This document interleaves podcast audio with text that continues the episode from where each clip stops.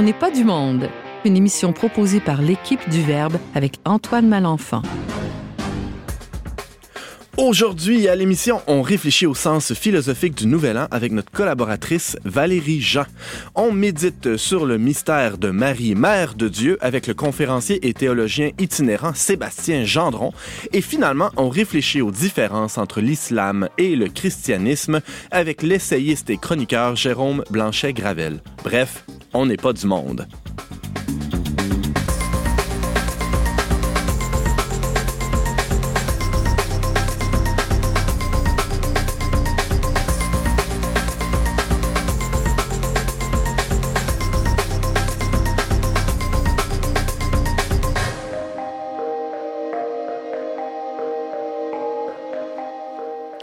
Bonjour à tous et bienvenue à votre magazine culturel catholique. Ici, votre animateur Antoine Malenfant, c'est mon nom, hein, rédacteur en chef du magazine Le Verbe.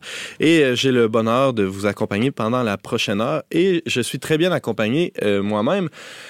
Je vais commencer par euh, Madame. Bonjour, monsieur. Bonjour, Madame. Salut, comment vas-tu, Valérie? Ça va très bien pour vous? ah oui, ça va, ça, ça, va très bien. Je vais très bien. Nous allons très bien, Antoine, toute la gang. Tu commences pas par nous souhaiter tes vœux de bonne année? Ah, James. Cher James, bonne année. Merci Antoine, toi aussi. Je te souhaite beaucoup de bonheur. Peux-je te dire grand nez, non? Non. ouais, quand même pas si mal.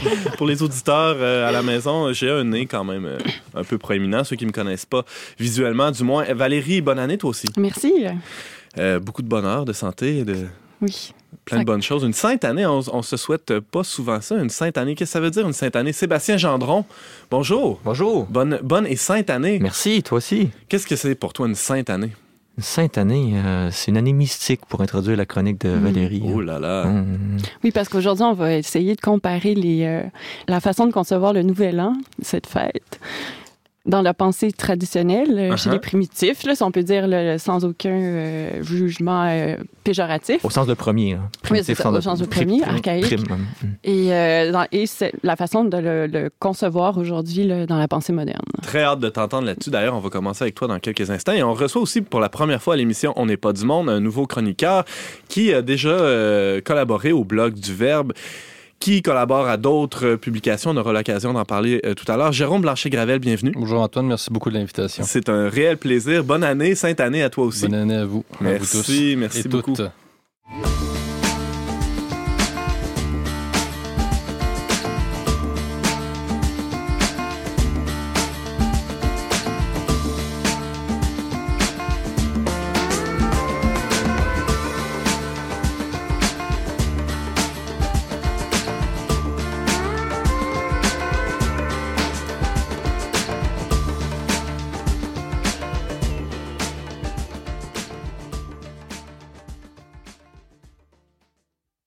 Aujourd'hui, c'est le premier de l'an, le nouvel an, et euh, c'est bien, euh, c'est bien connu qu'il y a une différence assez notable entre le, le nouvel an occidental et le nouvel an euh, chinois.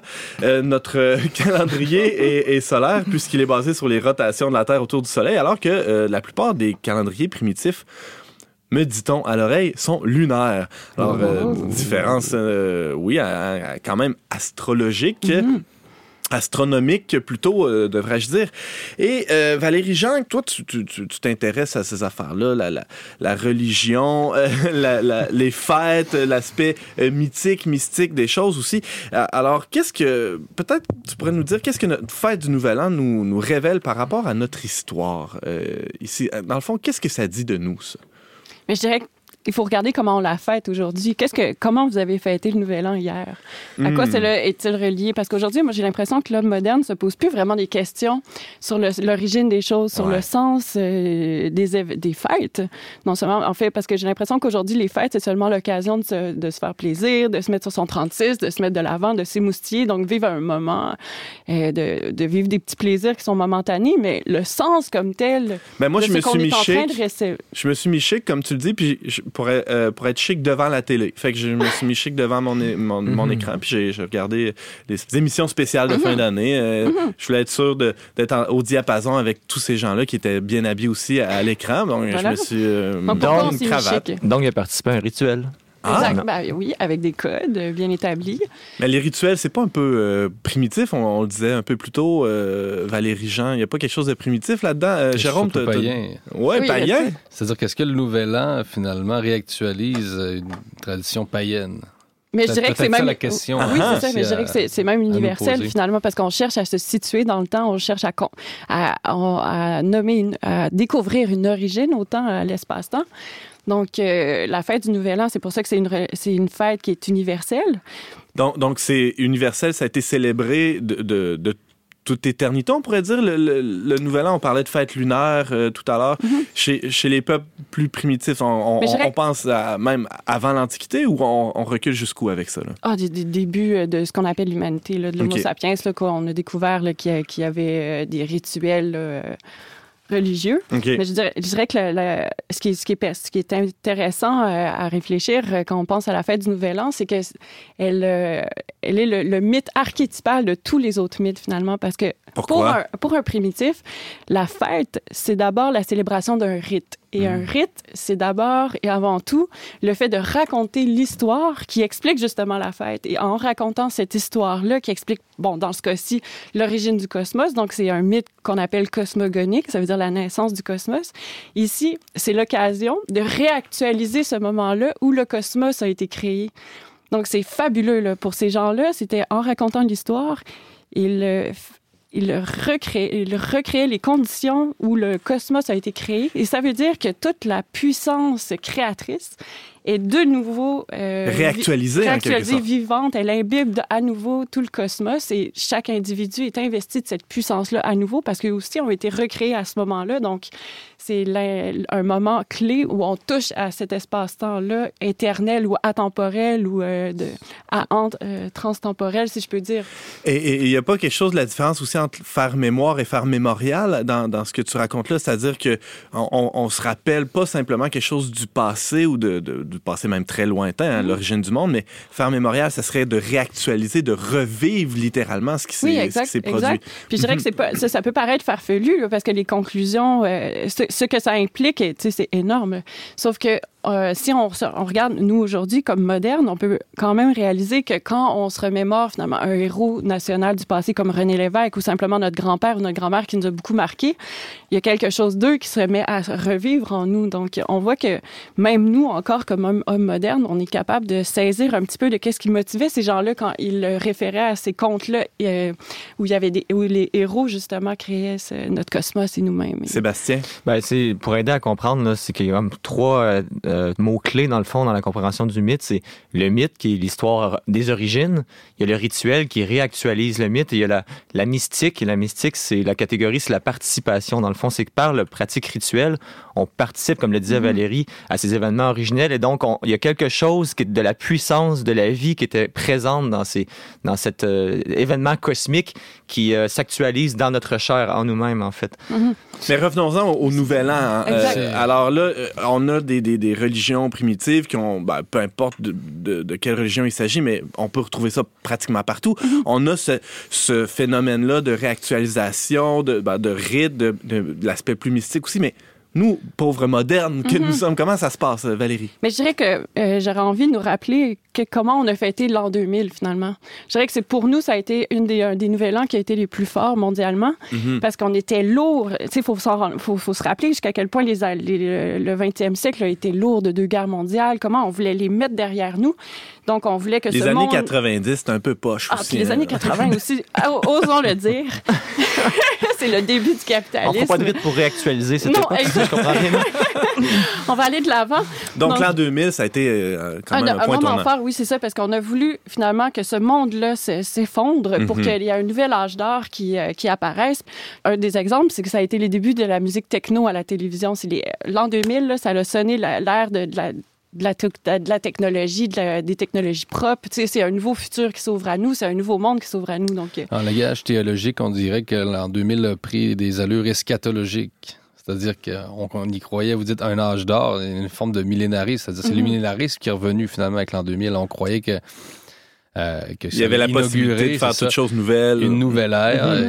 Et, et tout cet imaginaire-là s'enracine bien sûr dans la tradition chrétienne. Mhm. donc euh, Sans oublier l'aspect un peu apocalyptique aussi qu'il y a eu Oh. avec l'an 2000. Justement, tu parles de, de. Là, ça, ça, va être la fin du monde, tout va sauter. Sauf que euh, ça, le c'est avant, Ah ça, ouais. c'est, euh, c'est le pas juste avant, finalement. Avant l'an 2000, avant qu'on y arrive. Là, Mais une fois qu'il y a eu le soupir, que finalement on a, on a réussi à passer. On est né à euh, Mais c'est ça, donc ça nous montre que Ouais. euh, même si on vit dans un monde moderne où euh, on n'a plus vraiment le droit de poser des questions métaphysiques, hein, c'est mal vu de se questionner sur l'être en tant qu'être euh, et de se questionner sur l'origine ultime des choses. C'est ce qu'on pense, parce qu'évidemment, les scientifiques euh, qui étudient en, astrophysique, etc., se, osent se poser ces questions-là dans les laboratoires, mais dans la culture dans laquelle on vit, c'est plus vraiment d'actualité de- de discuter de ça autour d'un café.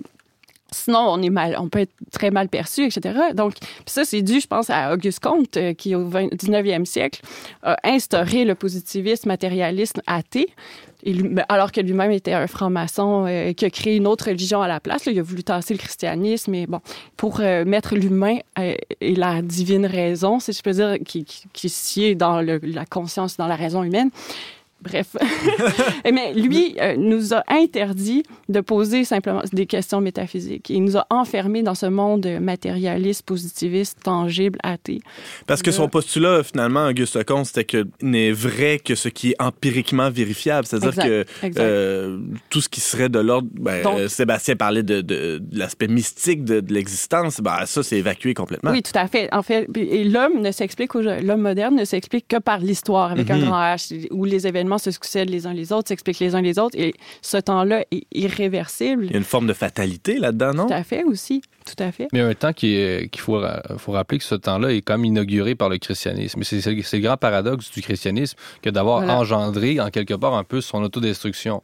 Euh, dans la mesure où euh, le christianisme, on le sait, c'est ça, inaugure la vision linéaire de Mhm. l'histoire. En fait, le judaïsme Ben, le d'abord. judaïsme d'abord, ouais, c'est ça. Et donc, le temps n'est plus complètement cyclique, mais Mhm. les humains vont participer à l'avènement du monde de Dieu. Donc, euh, on introduit le concept d'histoire avec un grand H. Mais et, voilà, donc, euh, et donc, et un certain Comte- progrès, on pourrait même Oui, dire oui, aussi. C'est-à-dire que l'histoire avance. Donc, très, très paradoxalement, Auguste Comte est un peu l'héritier de cette vision. Euh, C'est c'est- Mhm. c'est très fait. c'est fait- c'est fait, euh, et c'est Marcel Gauchet aussi qui décrit ça dans, dans Le Désenchantement du monde, que le christianisme serait la religion de la sortie de la religion. Ben, justement, est-ce que le christianisme, fondamentalement, est une religion? Voilà la question. Ah ah! Ah. C'était un peu la conclusion que je voulais apporter à ma, à ma chronique. C'est ici, c'est de montrer que le christianisme, finalement, conjugue les deux, réconcilie les Ah deux oui. qui sont pas nécessairement... ex- Parce Ah que oui, le- les monothéismes sont des religions historiques, mais en même temps, la portée des événements historiques qui sont célébrés dans, les, dans leurs rituels ont une portée cosmique, atemporelle, surnaturelle, Mm-hmm. puisque les, les, euh, les, les héros qui sont, donc, qui sont évoqués sont, ben, sont, selon notre croyance, des dieux, mais Mais c'est ce qui fait la richesse aussi euh, de, de- de cette tradition euh, religieuse-là, le, cat- tout à et le fait. C'est en mon catholicisme, sens, oui. Là. qui, je pense, conjugue mieux le cyclique et le liné- linéaire que le protestantisme qui a vraiment désenchanté le monde. Ben, et le catholicisme est plus équilibré à ce point de vue-là, je pense. Sébastien, Par rapport à ça, c'est la messe qui est intéressante. À, Oui. Je sais pas si tu veux que j'en dise un mot. Ou, oui, euh, oui. Parce que justement, ce qui est, ce on qui est- parlait de mémorial plutôt. Ben, vas-y. on parlait du protestantisme qui a comme évacué ça, justement, Ah. cette dimension-là, mais c'est que dans la messe, la distinction avec. le- C'est la même structure religieuse que dans le paganisme, hein, le, le rituel, le mystique, le, le, le- le- le mythique et le mystique. La, la seule distinction, c'est que ce qu'on réactualise, c'est des faits historiques. C'est des faits qui, dans- selon notre foi en tout cas, ont réellement eu lieu dans l'histoire, dans la linéarité du temps. Alors, c'est ça qui est, qui est- qui est particulier. Alors, non seulement on s'inscrit dans une histoire, mais en même temps, on récapitule des milliers de fois à chaque jour ce, ce- ce- ce mystère et euh, on devient vraiment contemporain de- du sacrifice Mhm. de la croix que, que vécu à ce moment-là et on communie, communie, on participe vraiment au don que- de, de la vie qui a été fait à ce moment-là. Mais c'est ça qui est si dommage, c'est que souvent la pratique de la messe devient un rituel religieux qu'on pratique par, euh, par euh, habitude et tout ça, puis alors qu'on a perdu la dimension profondément mystique et profonde et mystérieuse qui, nous re- qui nous plonge dans un autre temps, un temps qui est à la fois mystique, mais à la fois historique et réel. Ben, D'ailleurs, on retrouvait ça de- dans, dans tes notes, Valérie, euh, que tu nous as fournies avant l'émission. C'est-à-dire qu'il y, a- il y a quelque chose de se sortir du temps pour mieux y, y plonger. Exact, oui. En fait, c'est un peu ça l'utilité du, du rite. En- Ce qu'on retrouve d'a- d'abord chez les primitifs, mais ce qu'on retrouve aussi euh, dans, dans le rite catholique. Oui, puis je dirais aussi qu'une des pertinences euh, de- des religions monothéistes, c'est le fait qu'on n'a pas idolâtré aussi non plus euh, aucun objet naturel, de- du monde naturel. C'est pour nous, le soleil, c'est pas un dieu. Il y a absolument le, le, Dieu auquel on adhère est un Dieu absolument transcendant, comme est donc extérieur au cosmos dans lequel on vit, mais il intervient par des événements historiques dans notre histoire. Et Spécialement dans l'incarnation. Oui, Et c'est ce qui fait qu'aujourd'hui, on peut encore y croire tout en ayant une pensée euh, rationnelle et scientifique, là, mm-hmm. parce que on n'a jamais idolâtré le soleil, nous. Mhm. par rapport à ta question, puis au commentaire de Valérie, c'est que ce qui est intéressant avec la foi chrétienne, c'est que comme un François d'Assise, par exemple, que retrouver quelque chose qu'on a perdu à partir du 13e siècle en Occident, c'est la mystique de la création, justement.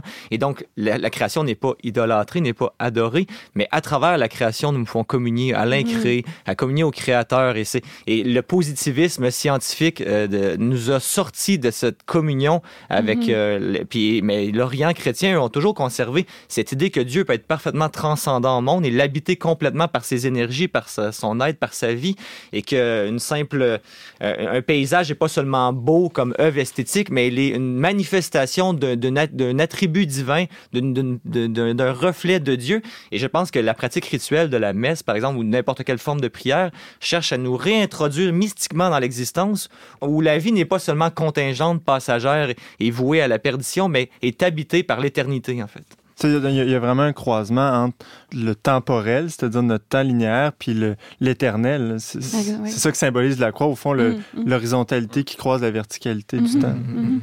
Pas faux sidérant.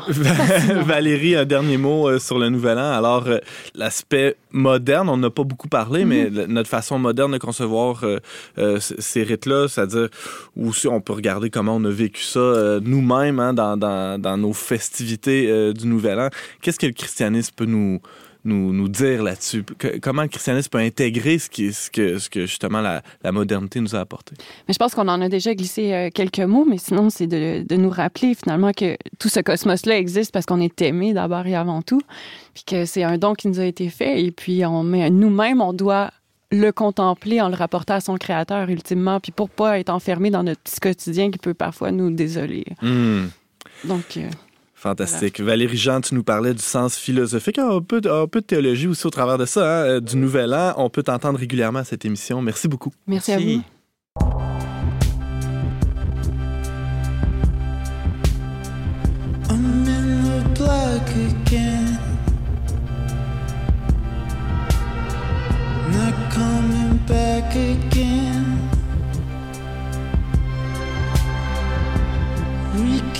Just pretend. We'll make it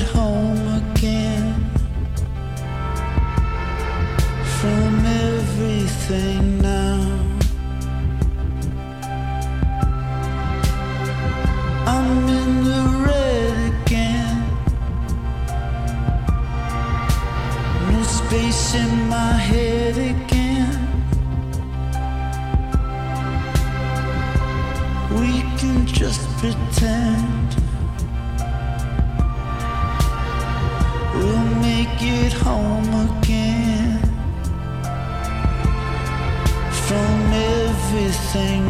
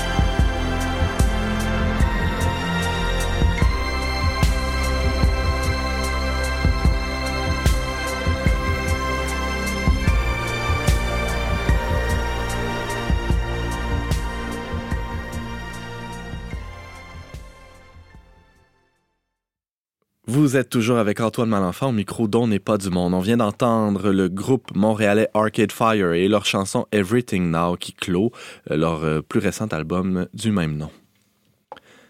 Le 1er janvier, c'est pas seulement le Nouvel An, c'est traditionnellement, en tout cas pour les catholiques, la fête de Marie, Mère de Dieu, rien de moins, hein, tout un titre. C'est un dogme catholique qui a été défini euh, au Concile d'Éphèse en 431. Ça fait déjà un bail. Euh, pour euh, en discuter avec nous, Sébastien Gendron, je commencerai avec une question toute simple toute légère. Hein. Qu'est-ce que qu'est-ce que ça veut dire qu'une femme est la mère de Dieu? Ouh, OK. Euh, je commence-tu par là ma chronique? C'est ça la question? Non, ah, ben non, mais, en fait, fais une réponse brève, puis après ça, t'enclenches. Ben, non, mais ce, le, grand mystère là-dedans, c'est qu'on ne dit pas Marie, mère du Verbe ou Marie, mère, du Fils de Dieu. Mm-hmm. On dit Marie, mère de Dieu. Mais là, si tu veux que je réponde vraiment à ta question, il va falloir que je revienne t'en reparler dans une autre chronique, parce que là, c'est comment, dans le fond... Mais on va faire un retour sur la chronique de la dernière fois, du mois passé où on prenait la Sainte Famille comme image de la Trinité. C'est vrai. Bon. Puis là, ce qu'on disait, c'est que dans le fond, il y a des gens qui n'ont pas de misère à dire que si le père est père, c'est parce qu'il a un fils, OK? Mais on dit pas qu'il est père parce qu'il a une compagne, tu sais. C'est comme ça, va pas de soi, tu sais. Fait que là, on dit, ben, Dieu est à l'image de l'homme, homme, et femme, il les créa. Fait qu'on dit, ben, Dieu, il a déjà tout ça en lui. Il fait compte par bourgeonnement, finalement. C'est ce qu'on disait, c'est que dans le fond, il n'y a pas besoin d'avoir euh, une, épouse pour euh, avoir un fils. Et là, on avait proposé l'idée que l'Esprit Saint ou l'Esprit Sainte, pour reprendre l'expression des Syriaques ou des Hébreux, euh, soit un peu la matrice, le réceptacle qui, dans la Trinité, accueille le don du Père pour permettre au Fils d'advenir dans, dans la Trinité. C'est intéressant parce que parfois aussi, l'Esprit Saint est représenté comme étant la semence. Ouais. Pour le dire autrement, le spermatozoïde qui vient nous féconder nous-mêmes dans, dans, dans, notre vie. Euh. Exact. Ben là, c'est l'idée que je vais cas-là, c'est autre chose. Ben, ben non, non, c'est pas étranger à ça tant que ça parce que l'idée que je vais introduire aujourd'hui, c'est que pour Irénée de Lyon, euh, qui est un premier père de l'Église, le, le, Verbe de Dieu et l'Esprit Saint sont comme les deux mains du Père à partir desquels il travaille pour engendrer le monde, finalement. Fait que là, le lien qu'on va faire aujourd'hui, c'est le lien entre le, le Fils éternel et l'Esprit Saint comme main du Père et Marie et Jésus comme la prolongation de la Trinité dans le monde pour permettre au monde d'advenir et d'être sauvé, d'être récapitulé, divinisé finalement par, euh, alors, D'ailleurs, elle a le titre de co-rédemptrice. Hein, Exactement, et qui est, tout à, fait, tout à fait juste. Et puis, on peut mhm. se demander, bon, peut-être que Saint Paul n'a pas connu euh, Marie de son vivant, alors on peut pas lui reprocher de ne pas avoir eu de perspective mariale, mais dans Romain, quand on fait la typologie entre Adam et, Jésus comme le nouvel, le nouvel Adam qui vient récapituler l'erreur, euh, eh bien, euh, on peut reprocher à Saint-Augustin, par exemple, ou à Luther, ou à plein d'autres théologiens de ne pas avoir introduit la, réalité de la femme dans la question du péché et donc de la rédemption. Parce mhm. qu'Adam n'a pas tombé de seul. Dans, dans Genèse, il était deux, puis même c'est même à, Ève qui s'en est pris le malin, peut-être parce qu'il y avait une proie encore plus intéressante à faire tomber euh, en elle, j'en sais rien. Alors, euh, oui. Mais pourtant, on reproche pas au père de l'Église d'avoir dit que le, péché originel venait de la femme parce que c'est Ève. Ben justement, non, mais justement, c'est. Oui, non, mais il y en a. non, mais il y a, une tradition patriarcale, on s'entend là, tout ça, puis il y a peut-être un peu de en tout cas, on ne dira pas, là. Mais, mais, euh, de, fait, moi, j'inverse un peu les choses. Je me dis, ben, c'est Marie qui a fait tomber là, mais peut-être que justement, Attends, Ève, euh, oui. oui, tu disais Marie. Oui, c'est moi, Ève. On suit, on suit. Mais euh, peut-être que c'est parce que justement, Ève était un peu le sommet de la création, parce qu'elle est venue après Adam, uh-huh. et que c'était d'autant plus intéressant de la faire tomber elle pour entraîner l'autre. Alors, peut-être qu'il y a justement il y a une façon de voir que Ève était un être encore plus intéressant intéressant à mettre en but. Et lié euh, au fait qu'elle porte la vie aussi, ça, s'il y a quelque chose d'intéressant là-dedans. que, le... malin s'attaque davantage à, celle qui, qui, qui est l'incarnation de la fécondité, en quelque sorte, de, de, de, ce, de cette vie donnée, ce don. Exactement. Mhm. C'est là que, justement, Marie doit vraiment être intégrée dans une perspective de salut intégral, finalement. On ne peut pas en faire abstraction. Mais moi, où je voulais en venir, c'est qu'avec l'histoire de la, Sainte Famille, c'est la dernière fois, euh, j'avais parlé de ma prof de théologie, le féministe, qui m'avait dit c'est pas un peu phallocentrique, ça, de voir un genre féminin dans la Trinité, puis deux genres masculin. Là, j'avais fait comme ouais. Fait que là, je l'ai pas intégré dans mon mémoire. J'ai mis ça de côté. mais j'ai réfléchi depuis ce temps-là. Puis je me suis dit, dans le fond, c'est, c'est pas phallocentrique, hein, euh, dans la mesure où, c'est-à-dire centré sur l'homme. Parce que euh, si on considère l'inséparabilité du divin et du, de l'humain, du, de l'incréé et du créé, et si on se dit que dans le, le plan éternel de Dieu, c'est de récapituler toute chose et de faire que tout ce qu'il crée soit ramené à lui, finalement, dans toute son humanité soit intégré, finalement, au final, qu'est-ce qu'il y a? tout devienne en Dieu. Tout en Dieu. Qu'est-ce qu'il y a au final? Ben, il y a un homme, puis il y a une femme, il y a un roi, puis il y a une reine. Puis là, les, les, euh, les royalistes, ça me reste ce que je veux dire. Mais dans le fond, dans la Trinité, il y a un homme. Point de il, y a, il y a un homme. Non, parce qu'on moi, je suis républicain. Bonapartiste oublié. On en, on en parlait tantôt, mais c'est parce que y a, Marie est, est, reine et Jésus est roi. Alors, puis donc, le Père et l'Esprit Saint sont, sont, pas de forme humaine. Alors, si on voit au final, qu'est-ce qu'il y a? Ben, il y a un père, il y a une fille, il y a un fils, Et il y a l'Esprit Saint qui est comme un peu la, qui est la mère de Dieu, j'ai envie de dire, que la maternité en Dieu. Alors là, il y a deux, deux, le rapport ratio est correct. Alors, il n'y a pas de problème. Alors, l'incarnation et le projet de création Il y a la parité au sein du conseil, Exactement. Donc là, il n'y a plus de question de, disparité. OK, James. Seulement pour pas scandaliser peut-être des frères protestants qui nous écoutent, il faut toujours dire que Marie est, co-rédemptrice, mais c'est par grâce. Hein. elle, reste créature, ben, contrairement au Verbe incarné. C'est ça qui est intéressant. C'est qu'en fait, quand tu vois la complémentarité de l'homme et la femme dans le salut et que tu vois que le créé et l'incréé sont appelés à une une unité parfaite, tu peux concevoir que le Verbe de Dieu est une personne divine incréée, totalement humanisée. Hmm. OK, ça va, ça, une personne divine incréée, totalement humanisée. Pleinement homme, pleinement Dieu. Ouais, hmm. mais alors que Marie est une personne humaine créée, totalement divinisé. Ah, Donc, dans un premier temps, il y a une espèce de, ce qu'on appelle la bienheureuse condescendance, en quelque sorte. C'est Dieu qui, qui descend jusque dans l'humanité. Hein, c'est ça. Et euh, à l'inverse, on a euh, un, être, euh, la femme, Marie, qui est pleinement humaine et qui est complètement divinisée. En quoi elle est complètement divinisée? Ben, c'est ça qui en fait, Marie, c'est comme l'archétype du croyant. C'est comme l'archétype de, du, du, chrétien parce qu'en fait, comme chrétiens, quand on, étudie la mystique, on réalise qu'on est appelé à engendrer le Fils en nous. On est hmm. appelé à non seulement vivre de ces énergies euh, que tout le monde porte en, lui-même parce qu'on est des créatures puis on est en Dieu, mais qu'éventuellement, par l'union mystique nuptiale, euh, l'épousaille avec euh, Dieu, la personne du Fils vienne vraiment habiter en nous avec le Père et l'Esprit Saint. Donc la Trinité habite dans le corps, la corporalité de l'être humain.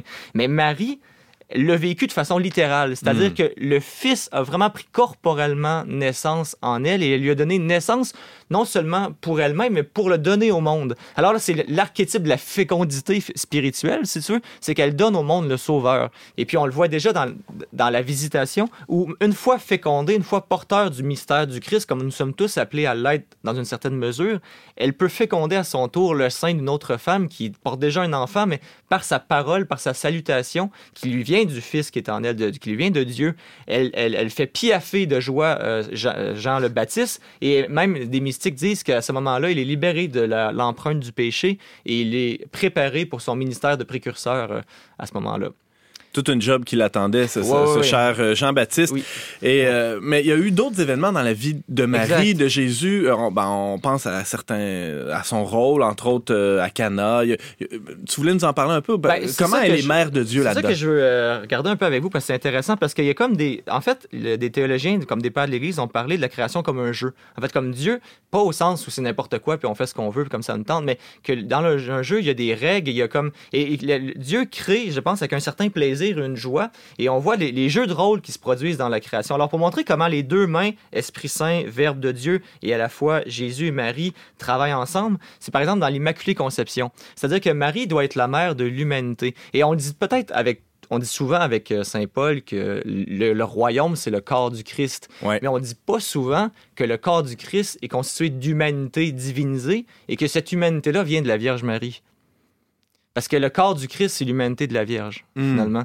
Alors, alors c'est en Marie que nous pouvons être en, Jésus. C'est indissociable, de cette façon. OK, donc, dans, dans le fait qu'elle soit immaculée conception, c'est-à-dire qu'elle n'est pas l'empreinte du péché pour donner une humanité sans tâche à son fils, c'est en vertu de la rédemption que son fils va apporter plus tard. Et là, on revient dans la temporalité des mythes. Hein, on, joue, parlait tantôt, avec, euh, on parlait avec la chronique de Valérie cette semaine. Alors, euh, elle bénéficie de la rédemption de son fils. Elle est sauvée de la faute. Elle est immaculée. Et elle va donner elle-même naissance au Sauveur. Alors, il y a comme, à la fois, elle est fille de Dieu et mère de Dieu. Alors, déjà, il y a comme deux, deux statuts euh, particuliers. Mm-hmm. Et là, ce qu'on va voir, qui est, moi, qui est très beau, parce que moi, souvent, quand on étudie Cana, je l'ai déjà entendu parler dans des retraites, puis je suis outré d'entendre des prédicateurs dire que Jésus rudoive euh, Marie euh, pendant le repas, qu'elle lui dit quoi entre toi et moi, là, puis euh, tu sais, il y a une espèce de comme si le Fils de Dieu qui est sans péché pouvait manquer de respect envers sa femme dans un banquet. Envers sa mère. c'est une mauvaise ben, ben, C'est un lapsus, mais qui est intéressant. C'est vrai parce que dans le fond, à ce moment-là, quand Jésus va à Cana, il vient en tant que fils. C'est l'enfant de Marie. Il n'est pas encore dans son ministère public. Mais ce qui va se passer durant cette scène-là, c'est le changement de paradigme, le changement de, rôle entre Jésus et Marie, parce que, en fond, elle arrive, elle est la mère, il est le fils, et elle lui elle lui fait remarquer quelque chose, comme une mère ferait avec son enfant. Mais là, quand il dit quoi entre toi et moi, femme, c'est pour moi il y a un changement d'autorité où là il, évoque l'heure de sa mort. Il dit mon heure n'est pas encore venue. Hmm. Donc il rentre dans sa perspective de, de, Messie, de rédempteur, et il devient le sauveur et elle devient la disciple. Elle devient l'apôtre, la première des apôtres. Et là, il lui dit, et ensuite lorsqu'elle lui dit faites tout ce qu'il vous dira, c'est un acte de foi envers son Messie. Ce n'est plus la mère qui dit à l'enfant quoi faire, c'est l'apôtre qui par sa foi, provoque, un miracle, provoque, le miracle. Elle dit pas écouter fiston, elle, dit plutôt écouter celui qui, euh, dans quelques temps, va, être sur la croix. Celui qui a l'autorité. Mhm. C'est finalement de... C'est le, femme qu'il utilise, c'est le même femme, on pourrait dire, qu'il utilise au pied de la croix lorsqu'il dit Femme, voici ton fils. Donc là, il est en train de la consacrer femme, mère de l'humanité sauvée. C'est le même qu'il utilise envers la Samaritaine aussi, qu'elle oh. dit femme. C'est qu'il la renvoie à sa condition de femme et donc à sa, fécondité, à sa, capacité de se recevoir. Et là, ce qui est beau, c'est que cette, scène-là se passe dans un mariage et on peut comprendre à ce moment-là que, que, Jésus non seulement devient le Messie et elle l'apôtre, mais ils deviennent aussi époux et épouse d'une certaine façon, mystiquement, dans la chasteté et l'abstinence, évidemment. Évidemment. Mais, mais, euh, on est tous appelés à être époux euh, du, du, Christ et de l'Esprit Saint. Et on, et on peut voir aussi qu'ils deviennent à la fois aussi frères et sœurs parce qu'ils sont tous deux fils et filles du, du Père. Et on peut comprendre là-dedans qu'il n'y a pas de mariage euh, authentique et profond et vrai et sans heurte, sans une vraie fraternité entre l'homme et la femme. L'homme et la femme doivent devenir alter ego, de devenir de même consubstantiels, de même nature, pour pouvoir s'aimer ensuite de, dans un rapport égalitaire comme c'était prévu dans la Genèse. Saint Paul dit d'ailleurs que nous sommes cohéritiers du Christ et la, et la mère de Dieu, Marie, lors de cet événement-là, devient cohéritière de son, de son fils, en quelque mhm. sorte. Puis là, ben, juste en terminant, tu, tu évoquais au pied de la croix, c'est exactement ça, c'est que, mhm. dans le fond, on réalise que tout homme qui est appelé à être figure du Père dans le monde a passé par la, Vierge Marie. C'est-à-dire que Joseph était père de la Sainte Famille à, l'école de la Vierge. La Vierge a formé le Christ et ensuite il confie euh, la, Vierge à Saint Jean. Il est confié à toute l'Église à travers la figure de Saint Jean qui devient un peu le, prophète, celui qui va apporter euh, une certaine une vision mystique du Christ par la suite. Et, juste euh, ce mon mot de conclusion, ça pourrait être que ce que je trouve intéressant, c'est que le Fils de Dieu Jésus va dire à Philippe euh, autour de la table eucharistique Qui m'a vu a vu le Père. Jésus est vraiment l'image visible du Dieu invisible, comme dit Colossien. Alors, le Fils ne peut révéler le Père que parce qu'il est pleinement Fils. Parce qu'il est tout accueil du don du Père, il peut à la fois être tout don pour l'humanité. Et c'est ce qu'il va faire, il va donner tout de lui-même jusqu'à sa vie sur la croix. Et donc, nous-mêmes, nous ne pouvons être image visible du Dieu invisible que dans la mesure où nous sommes pleinement Fils, pleinement accueil du don de Dieu, pour ensuite, fort de ce don, pouvoir redonner aux autres quelque chose de ce que nous avons reçu. Et qui d'autre euh, mieux que Marie pour nous, nous aider à accomplir cet appel à, la sainteté, à la, parfaite union avec... avec euh, Cette obéissance et cette ouverture plénière à la parole qui, dans l'Annonciation, vient euh, emplir son être, qui est déjà pleine de grâce et recouverte de l'Esprit Saint. Sébastien Gendron, on parlait euh, en peu de temps de choses très grandes. On parlait du mystère de Marie, mère, sœur, épouse de Dieu, hein, qu'on fête spécialement le 1er janvier. Comme lors de la fête de Marie-Mère de Dieu. On peut t'entendre régulièrement à cette émission et te lire avec grand plaisir au le verbe.com. Merci Sébastien. Merci.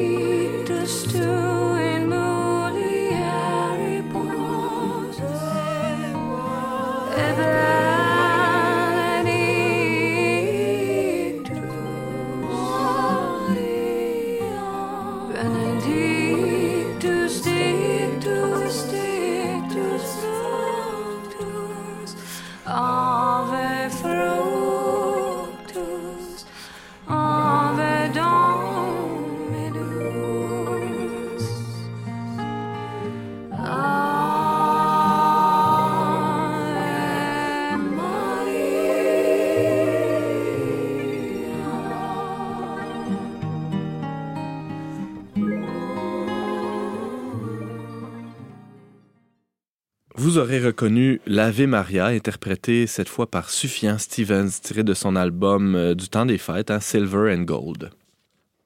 Il n'est pas rare qu'on fasse euh, parfois d'étranges rapprochements, euh, en fait plus ou moins étranges, entre le catholicisme et l'islam, que ce soit pour critiquer les deux grands, ces deux grands monothéismes ou pour les encenser. On, euh, il arrive parfois qu'on confonde un saint dialogue avec une sorte de grande de, de, syncrétisme à la limite, hein, ou de grosse poutine dans lequel on met tout ça, toutes ces grandes religions dans, le même dans le même plat. Alors, euh, pour, euh, pour parler un peu de la, ben, de la différence, parce qu'il y en a une, hein, manifestement, entre le, catholicisme et l'islam, euh, on, a invité Jérôme Blanchet-Gravel qui publie ces jours-ci un, texte sur le verbe.com où il aborde de front ces différences bien qu'il y ait évidemment quelques, quelques points sur lesquels on, peut se rapprocher, hein, ça, va de soi, euh, il y a quand même des, différences fondamentales qu'il faut aborder. Jérôme Blanchet, euh, Gravel, voudrais-tu présenter un peu, euh, ben, te présenter d'abord un peu parce qu'on ne te connaît pas, c'est la première fois que tu viens à l'émission.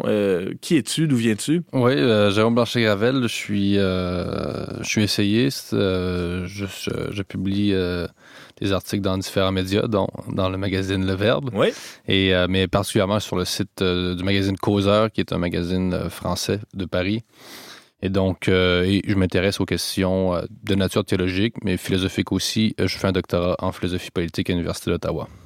Alors, bienvenue, Merci bienvenue beaucoup de l'invitation. allons maintenant plus avant avec le, ton texte, hein, où tu parles de tu poses une question finalement. Est-ce qu'on peut comparer l'islam et le christianisme? Parce que comme, euh, comme tu l'as dit, Antoine, euh, souvent on, insiste plus sur les ressemblances que sur les différences. Des fois, ça vaut la peine. C'est pas nécessairement illégitime, mais des fois. Dans un contexte, par exemple, de relations personnelles, c'est-à-dire avec euh, une personne dans, un face-à-face, c'est peut-être bon de commencer par les, les, les points de convergence. Oui, effectivement. Mais, là, on n'est pas sur ce terrain-là. Dans, dans, le texte, j'ai voulu insister sur euh, quelques différences, c'est ça qui caractérise, euh, qui différencie euh, l'islam du christianisme.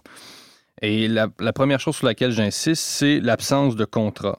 Et, ça, c'est un point théologique majeur. C'est-à-dire que, contrairement à la tradition chrétienne ou judéo-chrétienne, dans laquelle vraiment Dieu est en partenariat, si vous voulez, avec l'homme. Hein. Dans l'islam, il y a inexistence euh, de contrat.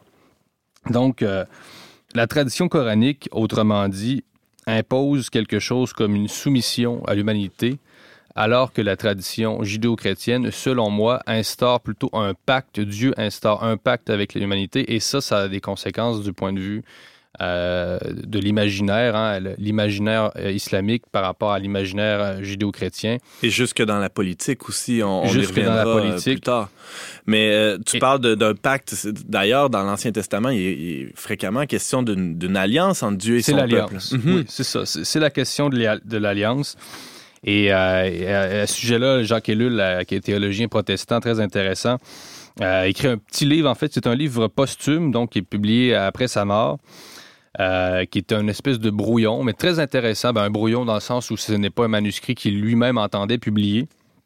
Et donc, ce, livre-là qui s'appelle Islam et judéo-christianisme, paru en 2004 euh, aux presses de France, et dans lequel, c'est ça, Jacques Ellul va vraiment euh, définir cette relation différente qu'il perçoit dans l'islam, hein, la, relation différente de l'homme à Dieu, et encore une fois, Allah qui impose euh, directement, hein, et, le Coran d'ailleurs est un livre qui est considéré comme incréé, hein. c'est-à-dire le Coran est une forme de constitution céleste qui atterrit sur Terre un peu, on pourrait dire, comme un astéroïde. Sans médiation Exactement. aucune. Et donc, l'islam perd, dans ce sens-là, de son caractère humain. Et hmm. encore une fois, l'homme euh, ne participe pas vraiment à la création, il doit simplement euh, s'y soumettre. Il y, a une, il y, a une, séparation assez nette entre ce qui, est, ce qui est sacré ou divin et ce qui est plus profane. Sébastien euh, Chandron. Bref commentaire par rapport à ce que tu mm-hmm. dis euh, sur le, changement, le rapport de statut différent, dans le fond, c'est que dans l'Ancien Testament, en tout cas, il y a la, dimension de la nuptialité, en fait, qui est très belle, qu'on voit chez Osée, qu'on voit dans le Cantique des Cantiques, justement, qui annonce justement le désir de Dieu de s'unir à l'humanité. Finalement, que dans le fond, la, rencontre entre Dieu et l'homme, c'est pas juste un contrat formel ou euh, pour que ça se passe bien, c'est qu'il y a vraiment une, rencontre amoureuse finalement qui se produit euh, à travers tout ça. Et donc là, on, rentre dans pas tant un contrat d'affaires qu'un contrat de mariage, finalement, quelque chose de, oui, une, union, une union. oui, d'ailleurs, dans l'Ancien Testament, dans ta chronique de cette semaine, tu parlais ben, justement de la métaphore du mariage. Dans l'Ancien Testament, on le voit très clairement, le peuple juif est clairement la femme de Dieu. Hmm. Et, et, et, systématiquement, l'épouse, oui. Hmm. Et euh, systématiquement, quand le peuple juif va, abandonner finalement son pacte en se prostituant, pour utiliser le langage biblique, hmm. et là, euh, Dieu euh, est en colère parce que c'est un peu comme si son épouse le trompait. C'est vrai, ça revient assez souvent. C'est la grande métaphore, c'est une métaphore fascinante. James, tu avais une question? J'apprécie aussi, Jérôme, que tu lèves le, l'identité du Coran comme un livre incréé parce que souvent les pourfendeurs des religions monothéistes euh, vont mettre les trois monothéismes dans un même sac, c'est-à-dire qu'ils vont dire le, le, judaïsme, le christianisme et l'islam seraient des religions, les trois du livre. En fait, c'est faux. Moi, je veux bien qu'on critique le, le judéo-christianisme, mais il faut, faut le critiquer comme une religion de la parole. Il faut bien comprendre que la différence fondamentale, et tu l'as soulevé, c'est que l'islam est un, est un livre incréé qui descend qui est révélé tel quel par la bouche de l'ange. ne participent pas à sa rédaction, mais pas du tout. Exact. Mais, mais, la parole incarnée aussi, c'est-à-dire que la parole de Dieu est appelée à vivre dans notre chair et non pas seulement sur un, livre dans notre bibliothèque. C'est ça que dans le christianisme. C'est-à-dire que le livre est un peu comme le, squelette euh, auquel il faut ajouter de la, de la viande. Hein. Mais nous sommes des pages d'évangile pour mhm. le christianisme. C'est dans notre chair que et, inscrit. Là. Et, et un autre point sur lequel j'insistais, c'est que l'absence hein, de contrat dans l'islam fait en sorte que la selon moi, l'islam apparaît comme une religion euh, à, la profondeur spirituelle restreinte. Désolé. Mais. Euh, Qu'est-ce que tu entends par là? C'est-à-dire que dans la tradition chrétienne, la foi est vraiment vécue intérieurement, c'est quelque chose qui est profond. Alors qu'en islam, c'est ce que j'appellerais une foi ostentatoire. C'est-à-dire que l'important, euh, c'est de montrer finalement, bien souvent, je dis pas que les musulmans ont aucune spiritualité, hein, c'est pas ça que je veux dire aujourd'hui. Mais ce que je veux dire, c'est qu'en en, insistant tellement sur des éléments extérieurs, donc sur la façon de s'habiller, on n'a pas ce lien intime, pas du tout, entre Dieu et l'homme. C'est, on est dans quelque chose d'apparent, encore une fois, d'ostentatoire. Et c'est le communautaire, hein. c'est toujours la communauté qui demeure le centre de gravité de la religiosité. Ce n'est pas euh, la spiritualité et, et, euh, on parlait des, des, rites cette semaine euh, avec Valérie et, et, Sébastien un peu plus tôt. Et dans le fond est-ce qu'on pourrait dire que l'aspect très rituel ou ritualiste même ritualiste de, je le dis même dans mon texte. bon alors il y, a un accent qui est mis là-dessus peut-être au détriment de, l'aspect plus mystique de, la relation finalement entre à, tout à fait. entre la, créature et le créateur. Et quand on se plonge dans la théologie islamique comme, comme comme, croyant ou comme euh, non-croyant de culture euh, judéo-chrétienne, on est très vite frappé par la pauvreté théologique euh, de cette théologie-là, parce qu'on n'aborde pas les grandes questions fondamentales. C'est toujours à caractère biographique. Qu'est-ce que le prophète a fait? Pourquoi il a fait ça? quel était son rapport avec, ces femmes? Hein, ces femmes? Et donc, on, on n'est jamais dans une réelle réflexion sur euh, ce que constitue l'existence. Exactement. Sébastien. Moi, je suis pas spécialiste de l'islam du tout, mais je me pose la question en t'écoutant comment les soufis puis les mystiques euh, musulmans trouvent leur compte finalement avec le Coran si c'est si pauvre euh, en termes de spiritualité. Ben, c'est une bonne question et je précise quand même que, que je suis pas islamologue. Euh, je sais pas, ils ont développé une forme de, mystique sans doute, euh, mais vraiment dans, dans, le texte même, hein, la, théologie islamique, essentiellement, c'est le Coran et la Sunna. Donc, euh, et ça, souvent, on oublie on, de mentionner la Sunna, qui est aussi importante que le Coran, qui est un commentaire. Qu'est-ce que c'est, ouais? En fait, c'est des commentaires à caractère biographique, très courts. Et donc, c'est toujours qu'est-ce que le prophète a fait, pourquoi l'a-t-il fait, donc, puis sur, sur, des sujets très, très divers. Euh, même qu'on va se plonger. Comment le prophète allait aux toilettes? Par exemple, il y a des très, très longs développements sur cette question-là. C'est des textes qui, qui, ont émergé dans les siècles qui ont suivi le passage de Mahomet. Et, et, tout le débat théologique, finalement, ne porte pas encore une fois sur la spiritualité, mais sur la véracité de ces passages à caractère biographique. Genre, est-ce que ça, c'est un passage authentique? Est-ce que ça n'en est pas un? Et, toute la réflexion théologique, finalement, est absorbée par ce débat-là, à savoir, hmm. est-ce que ça, c'est un vrai commentaire? C'est un, un, vrai témoignage? Hmm. Et mais vraiment, là, il faut, il faut, s'y plonger pour euh, euh, réaliser l'écart, si vous voulez, la distance qui si on sépare compare ça, euh, par ces exemple, avec la tradition euh, chrétienne qui, qui, qui, qui bénéficiait en tout cas de l'apport assez important de, de tout un, un corpus de, de, de théologiens, de penseurs, les pères de l'Église, hein, pour ne nommer immense. que. Ça, ça constitue quelque chose d'assez important. Et bon, je connais pas l'islam, mais tu, tu sembles dire que c'est, c'est incomparable. Euh, James Langlois. Je voulais faire un, du pouce un peu sur euh, le commentaire de Sébastien euh, sur le soufisme, qui est effectivement une, une branche de l'islam euh, plus mystique, euh, qui est, même pour certains experts, est considérée très proche de- du christianisme en ce sens-là. Et, euh, mais il faut, faut, faut rappeler, je pense que c'est, ça reste une minorité, euh, les soufis. Et, et non seulement ça, mais euh, les, les sou- je pense qu'un un musulman peut, qui vit une expérience spirituelle authentique euh, va en quelque sorte se, se distancer de, de sa tradition religieuse et ce qui, selon moi, est- a fait reconnaître euh, le prophète Rumi comme étant une seconde tradition presque de l'islam qui s'est distancée de la, du courant majoritaire en ce sens-là. Et Donc, aussi, selon trois- mon humble avis. Et troisième point où ça me mène, il y en a plusieurs, là, mon texte aurait pu faire 10 pages, c'est évidemment le caractère politique de l'islam. Ouais. L'islam est un système juridique. hein. L'islam est à la fois religion, code civil, code criminel et code pénal. Et donc, c'est toujours l'aspect performatif. On montre sa foi, on montre que l'islam est une communauté religieuse et politique. Et donc, euh, hein, le, le- le prophète Mohammed instaure une théocratie essentiellement. à la- C'est très différent. là. Jésus, lui, il se bat contre l'État romain, là, vous voyez. euh. Et donc, c'est très, très, très, très différent. Et d'ailleurs, il dit si j'étais venu pour implanter un royaume euh, politique, j'aurais eu une- mon armée avec moi pour, euh, pour vous euh, à casser, fait. casser les jambes. Oui, tout à fait. Et donc, c'est ça, le caractère politique, euh, la charia. hein, C'est quoi la charia? On, on la caricature dans les médias. La charia, bon, c'est euh, c'est invoqué par les, les, les, les, les xénophobes, mais la charia, c'est quoi? C'est tout simplement le système juridique euh, musulman. Donc, euh, et, et, et dans les universités dans le monde arabe, les universités de droit, les, les, écoles de droit, c'est les écoles théologiques, là, ils font pas la différence entre droit et, euh, évidemment, Mhm. dans, dans les États, oui, et le code civil français va être importé en Égypte et dans plusieurs pays musulmans. Euh, mais c'est ça, c'est que euh, je répète que je je pense pas que les musulmans aient aucune spiritualité, mais tous ces éléments-là, selon moi, font en sorte euh, que c'est une religion qui est moins spirituellement profonde que la tradition judéo-chrétienne. Et c'est la conclusion à laquelle, euh, à laquelle je- j'en viens. Et je pense que le christianisme, finalement, est beaucoup plus près du judaïsme, historiquement et théologiquement, que naît l'islam, qui naît quand même euh, six siècles après, et on l'oublie souvent. Évidemment, à cause de, comme tu le disais plus tôt, en fait, en, pardon, d'entrée de jeu, euh, à cause de cet aspect euh, d'une relation qui a euh, assez proche entre Le contrat en- entre d'alliance. Dieu et, et son peuple, Euh, et ça se manifeste évidemment dès l'Ancien Testament, Mm. mais aussi euh, évidemment avec l'incarnation du Fils de Dieu qui, qui lui se fait, se fait tout petit, tout proche. On, on l'a célébré d'ailleurs euh, ces jours-ci, ce petit enfant. James. Mais dans ta conclusion, tu rejoins en ce sens-là euh, la thèse d'Henri Bergson, hein, qui, Ah oui. qui, dans son œuvre principale, disait que le- finalement, le- l'apogée de, de la, rel- je dirais de la religion ou du mysticisme dans les religions qu'on connaît actuellement sur Terre et dans l'histoire, cet apogée-là se, se fait dans, dans le christianisme et, et non pas dans les autres euh, traditions, là, on pourrait dire. Je suis convaincu. Donc, oui, euh, les juifs, les chrétiens, les musulmans croient en un seul Dieu. Ce Mhm. sont des monothéistes, mais ça ne ça fait pas d'eux des frères jumeaux. Et c'est pas parce que euh, l'islam reconnaît l'existence de Jésus qu'il partage les principes de Jésus. Évidemment.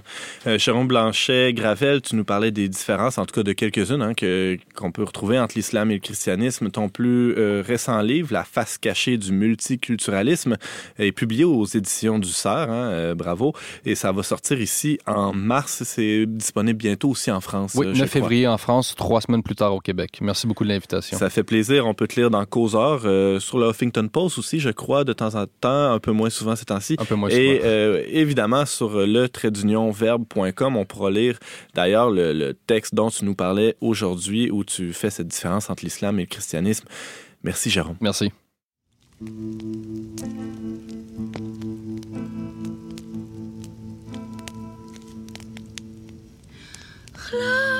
خلاقت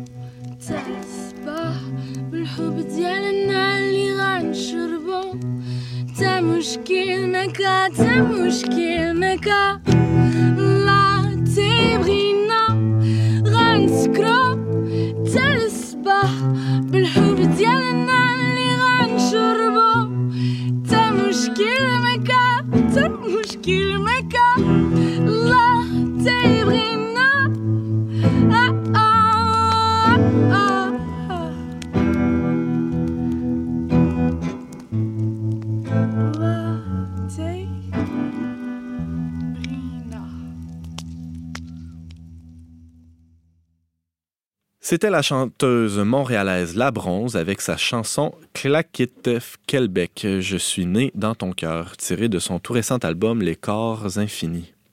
On parlait cette semaine des aspects philosophiques du Nouvel An avec la chroniqueuse Valérie Jean, du dogme de Marie, Mère de Dieu, avec le conférencier et théologien itinérant Sébastien Gendron, et des différences entre l'islam et le christianisme avec l'essayiste Jérôme Blanchet-Gravel.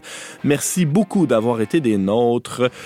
Une très bonne, une très sainte année à vous tous. On vous attend la semaine prochaine, même heure, même antenne, pour un autre magazine dont on n'est pas du monde. Au choix musical, James Langlois à la réalisation technique, Yannick Caron et à l'animation, Antoine Malenfant. Cette émission a été enregistrée dans les studios de Radio Galilée.